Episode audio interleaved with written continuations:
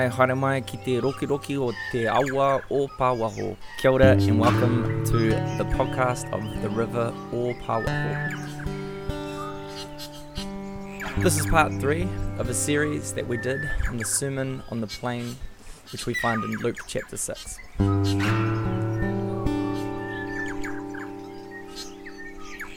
Our prayer is that God would speak to you through this teaching today. Grace and peace. Kirihiti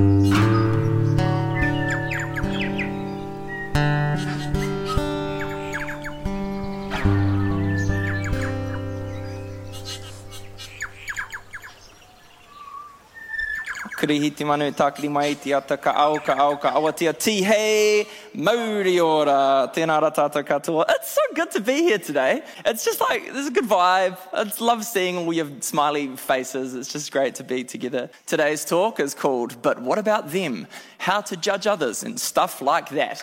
I'm very excited about it. We've been in a series on the Sermon on the Plain, which is like the Sermon on the Mount's weird cousin and we've been working through it. It does this really interesting thing, just like the Sermon on the Mount in Matthew 4 starts with Jesus proclaiming the good news and going around and healing people, and then he describes what this new kingdom movement is like. The same thing happens in Luke chapter 6 in the Sermon on the Plain. Jesus has called these disciples, he's healed a whole bunch of people, so they've stepped into this new reality, and then he offers this teaching to them about what it means to live from this new reality. He starts painting a picture of the upside down kingdom kingdom that we're called to inhabit and to be a part of.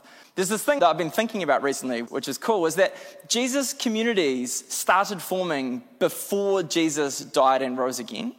So people had experienced Jesus' miraculous healings and they'd experienced his teaching. And then they went back to their towns and they started to live out of this new way of being. They followed this rabbi, they followed this teacher.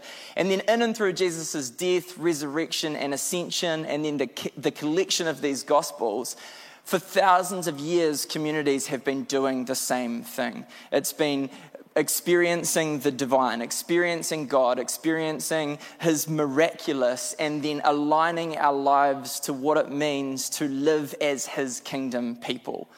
And so, as we jump into the Sermon on the Plain again, it's a call to us, it's an invitation to us to shape our lives around the reality of who Jesus is and to step into this kingdom way of being in the world. You're with me? Yeah, awesome. Uh, so I want to start how you start all good sermons with a couple of memes. Or if you're my mum, these are up until recently were called memes. But the correct way to pronounce it is meme. I love this. Jesus, table for 26, please. Waiter, but there are only 13 of you. Jesus, yes, but we're all going to sit on the same side. That's a great meme. Uh, here's, another, here's another great one. God, what are they doing down there? Angel, they're making milk from almonds. God, what? I gave them like eight animals to get milk from. Angel, they don't like that milk. God's like, what? And this is the meme that is going to slightly tenuously link these memes into my sermon. Me, an intellectual judging people for making the mistake that I recently learned to stop making. I have one of these, and it is to the bane of the existence of everyone else on the staff team. Literally a few years ago, I learned the difference between the use of the word fewer and the word less. And now I am the fewer police. So if you don't know the difference, you can have less money but fewer dollars. So if it's something that you can count up, it's fewer, and if it's something that is in a bulk, it's, it's less. And I am the fewer police, and the staff team hate it. And I look down my nose just like this, like, oh, you don't know how to use English. and this is the type of person that Jesus calls us not to be. So to the staff team, I'm so sorry. I will say fewer, less. The sermon is called But What About Them? And we are diving into Luke uh, 6 37 through to 42. Let me just read it to you as a chunk. Judge not, and you will not be judged. Condemn not, and you will not be condemned. Forgive, and you will be forgiven. Give, and it will be given to you. Good measure, pressed down, shaken together, running over, will be put into your lap. For with the measure you use, it will be measured back to you. He also told them a parable. Can a blind man lead a blind man? Will they not both fall into a pit? A disciple is not above his teacher, but everyone, when he is fully trained, will be like his teacher. Why do you see the speck in your brother's eye, but do not notice the log that is in your own eye? How can you say to your brother, Brother, let me take out the speck that is in your eye when you yourself do not see the log that is in your own eye? You hypocrite. First take the log out of your own eye, and then you will see clearly to take the speck that is in your brother's eye. And here endeth the reading. So Luke has just collected a bunch of Jesus' teachings and put them here as a kind of like, this is symbolic or representative of the types of teachings that Jesus was sharing as he went from town to town, talking to people about this new kingdom reality that you can step into. And there's three thoughts for us to sort of work through here today. So the first one is this judge not and you will not be judged, condemn not and you will not be condemned, forgiven you will be forgiven, given it will be given to you. Good measure, pressed down, shaken together, running over will be put into your lap. Sounds weird. For with the measure you use, it will be measured back to you. Every time I think about this scripture, I feel like you can't be a follower of Jesus and one of those people at the supermarket who walks up to you when you're like buying a bottle of wine or something. They look at you and they're like, beep. I'm like, you judged me. Every single time. You can work at the supermarket, it's fine. And be a follower of Jesus. But, you know, that experience of being judged is so weird specifically the supermarket, when you walk up and they just stare at you for a while and they're like, yeah, you're all right. And they give you a beep. Or if you're lucky and you're me, every now and then someone still asks for my ID. And then I do like a wee dance and celebrate. Some of you won't know what that's like. I literally think about this scripture every single time I have that experience. Because it's like the most tangible just moment of someone staring at you, sussing you out, making a judgment call about you, and then responding in some sort of way. And there's this interesting thing about being a human where we actually all want to be judged, but we want to be judged favorably. And so we put a lot of effort into having people judge us favorably. And what Jesus is getting into here is that's a really, really easy rabbit hole to go down. This is a really interesting scripture in that there's a peer here. So it's like if you judge, you're going to be judged. If you condemn people, you're going to be condemned. And then Jesus offers this counter. So instead of going around judging people or condemning people or coming up with opinions about how righteous someone is or isn't or making up a backstory for someone's motivations, instead of doing that, instead of judging, instead of condemning, he goes, You know what the Jesus life is like? You forgive. When you're tempted to go down that road of judging someone, instead, change course, repent, and go for forgiveness. Because when you forgive, you will be forgiven and you need forgiveness. When you're tempted to do condemnation, when you're like, that person wronged me, I'm going to tell everyone about what that person did. Jesus' repent move here is instead of doing condemnation, do generosity. And it breaks the cycles that we're so tempted to run with. We're so tempted to heap up judgment and to heap up condemnation. We don't use those words.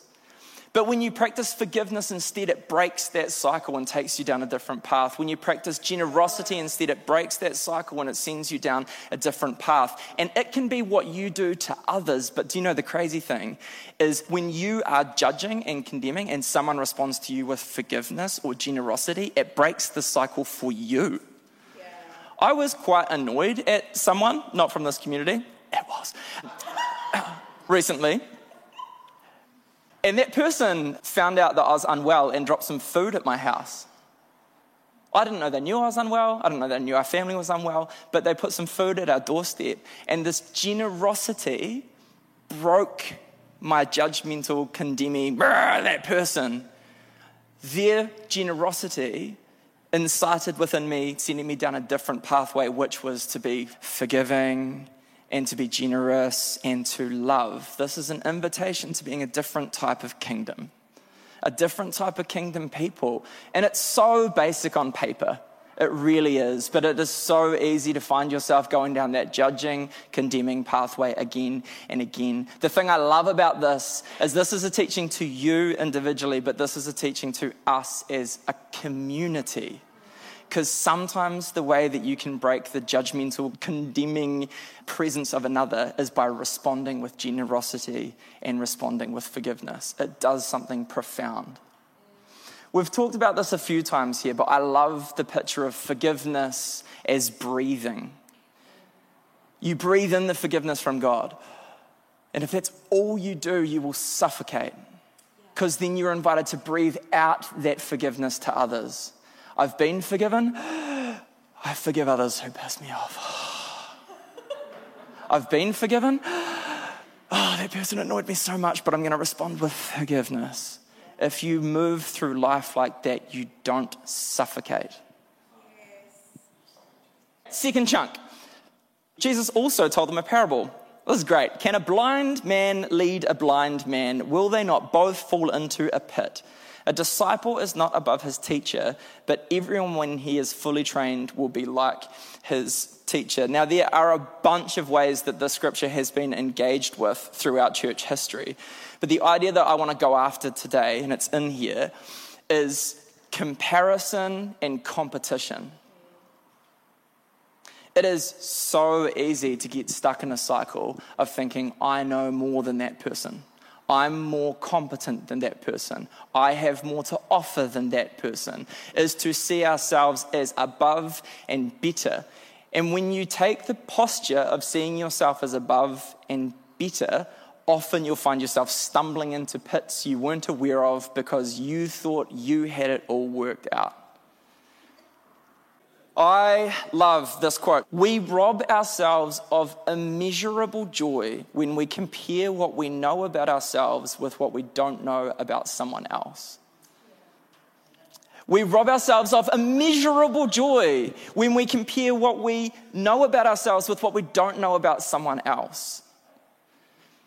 This comparison game, this working out who's got the most to offer, who's the most valuable, this, this sense of self importance or self entitlement that comes along with comparison and competition, it robs us.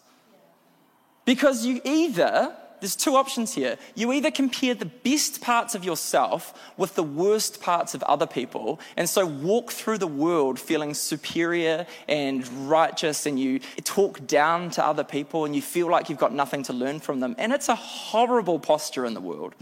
Or you do the opposite, which is you constantly compare the worst bits of yourself with the best bits of other people, and you walk around in the world feeling horrible about yourself, both of those postures are unhelpful. I heard this said once, and it has resonated with me for years. And when I find myself in this cycle, this is the quote that I return back to.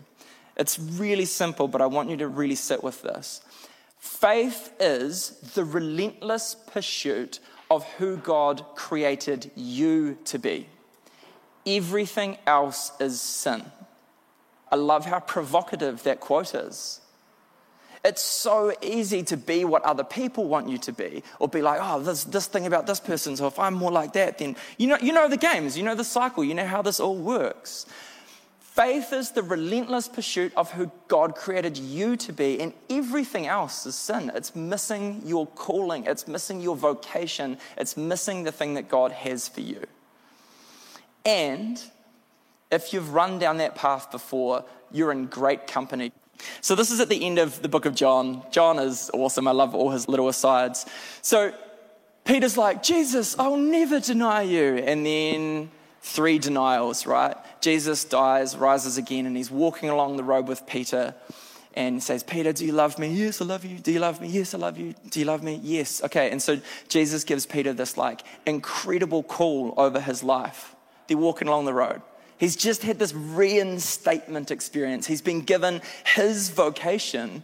And then this is what Peter does Peter turned and saw the disciple whom Jesus loved following them. This is one of John's asides. This was the one who had leaned back against Jesus at the supper and had said, Lord, who is going to betray you? When Peter saw him, so when Peter saw John, he asked Jesus, Lord, what about him? Jesus answered, If I want him to remain alive until I return, what is that to you? You. You must follow me.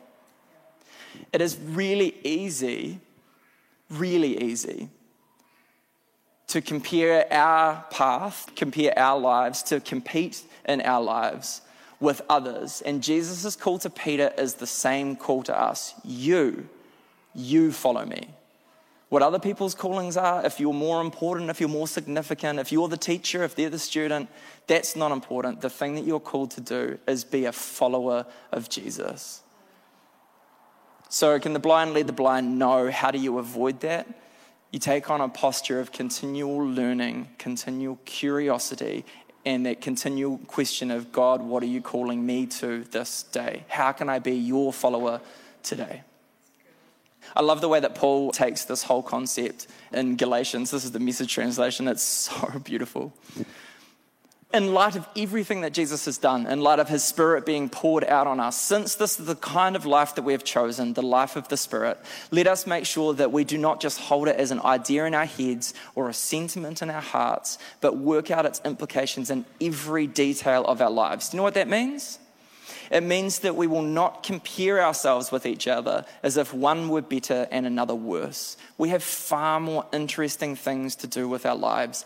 Each of us is an original. One of the most amazing things that you can do with your life is relentlessly pursue becoming the person that God created you to be. Everything else is missing the point. Last chunk. I don't know about you guys, but every time I read the scripture, I just feel like this is a Monty Python sketch that they entirely missed. Like in my head, I've got like an optometrist right? So there's this guy with like a speck in his eye and it's really annoying him and he's, you know, British, I've got a speck in my eye. And so he goes to the optometrist and then the optometrist turns around and there's just like a massive log sticking out of the guy's face. And like as the log's just swinging around, he's breaking all the glasses and everything and the optometrist just is falling down. And the guy with the speaker's like, are you sure that you're in the best, you know, state to be doing this? And he smacks him in the head with the log. You, can you guys picture this? I've got like this entire skit in my head that I feel like John Cleese would have nailed. And I actually think the point here is this is, this is hilarious hyperbole. Like it's lost in translation, but Jesus has some very funny, witty one liners. He uses these incredibly interesting images that stick in our mind and we should see the humor in this. How ridiculous would it be if someone had a log sticking out of their eye and they walk up to you and smack you in the head with their big log sticking out of their eye and they go, Oh, think you've got a speck in your eye, right? It's just, it's ridiculous. It is such a ridiculous picture. And yet, we actually do that all the time in fact, sometimes you're more aware of the speck in someone else's eye because of the massive log in your eye. There's something going on in your life, and so you actually have this easy insight into seeing that same thing play out in other people's lives. And the way to avoid dealing with the log in your eye is to actually highlight and point out everyone else's specks because you're like, huh, my log's not that bad now, is it, specky? Right? we totally, we totally do this all the time. I'll tell you what this is. This is the ultimate Jesus scripture point to go to if you ever hear anyone say, Love the sinner, hate the sin. Because what this is teaching us is this, if we take it seriously, is the Christian life, what we're called to, is to love the sinner and to hate your own sin. Hate it. Deal to it. Bring it before Jesus. Tell someone else about it. Deal with your log. Because once you've dealt with your log, you might actually have something of value or some ability to actually help people to deal with their speck. Love the sinner, hate your own sin. Once you've got it sorted out, maybe you'll have something of value to offer to other people. But until then, loving the sinner and hating their sin is actually just judgment. And you can maintain that posture in life when you are actually honest about how broken and messed up you are. Because while you might not have the same sin thing going on as someone else, all of us have sinned and fallen short of the glory of God. This is so profound. Blessed is the one. You are living the good life when you know that you're messed up and you also know that you're forgiven. You're living the good life when you know that your sins have been covered by something that someone else has done for you that you couldn't do for yourself. You are living the good life. You are living the blessed life when there is no deceit in you, which means you are honest with yourself and with others about your shortcomings. And when you can live from the broken but forgiven place, you don't need to have eyes to see the brokenness of everyone else. What you do is you invite them into the broken and forgiven life. You are loved. You are liked. You are broken. You are forgiven. You are trusted with the kingdom. So let's not hone in on everyone's brokenness all the time. Hone in on your own. Let Jesus do that hard work of the soul and then live a whole life, which is a signpost to people about the goodness of Jesus. When we live a life where there's reconciliation and restoration happening between us and God, with us and ourselves, with us and others people, and with us and the whenua, we become people who are an embodiment of Jesus' work in the world. We do not become that when we point out everyone else's brokenness. Yeah? This is the thing that we're called into. You're loved, you're liked, you're broken you're forgiven. Do you know who is ultimately responsible for the brokenness of another? It's God. God is our judge, God is our vindicator, and we are not particularly good at actually discerning. That doesn't mean there aren't people who are called to help you to do that work in your soul. That's what good pastors do. That's what good spiritual directors do. That's what great counselors can do is they can help you to do the work of separating the weeds and the wheat. But someone who hasn't been invited into that space, who starts doing that for you, they mess people up. Mr. Rogers? You guys remember that? He has some amazing quotes. This one has been living rent free in my mind for about a decade. He said this Frankly, there isn't anyone you couldn't learn to love once you've heard their story. It's so easy when you don't know someone's story to look at the weird ways that they interact and the weird things they do and the weird things they say and make up a backstory and judge them and condemn them. The invitation here, uh, this quote just gets to the guts of it is to know people well. And when you know people well and you practice forgiveness and generosity, are grace forms that can cover over a multitude of sins. And I think this is what John's getting at when he writes, By this, everyone will know that you are my disciples if you love one another. Do you know what the upside down kingdom is? It's people who respond to each other in love and grace and forgiveness and generosity, even though we annoy the crap out of each other all the time. Like, like I'm serious here. You want to be part of the river Ōpāwaho? This is the invitation. When people annoy you, don't go and tell someone else. Drop food at their house. That means every time you've got a whole pile of food on your step, you'll be like, what did I do?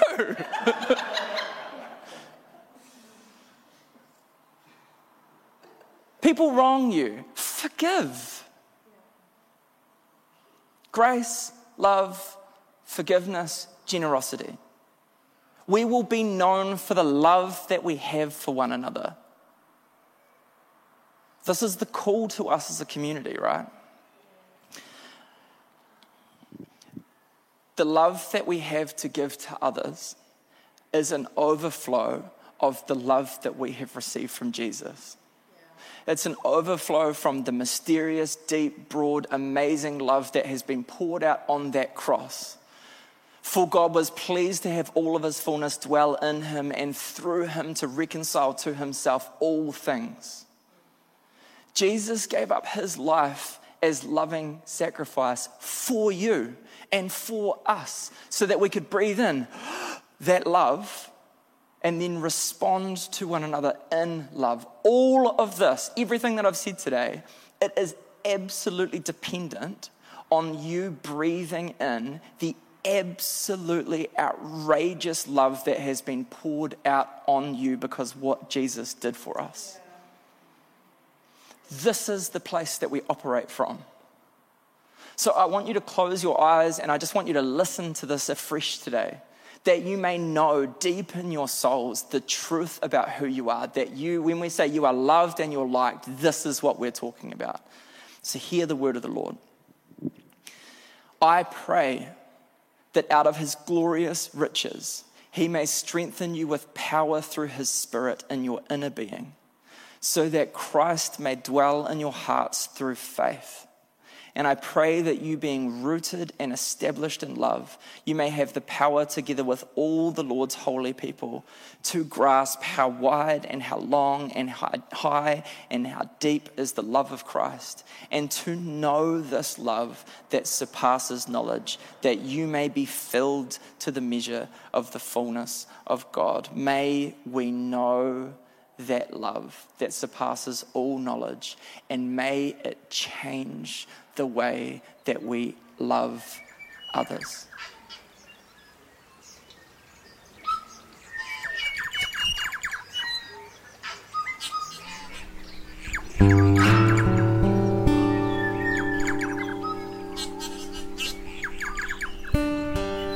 That was part three of our series on the Sermon on the Plain. If you want to follow along with this series, hit subscribe but like we always say at the River Ōpāwaho, you are loved, you are liked, you are broken, you are forgiven, and you are entrusted with the kingdom.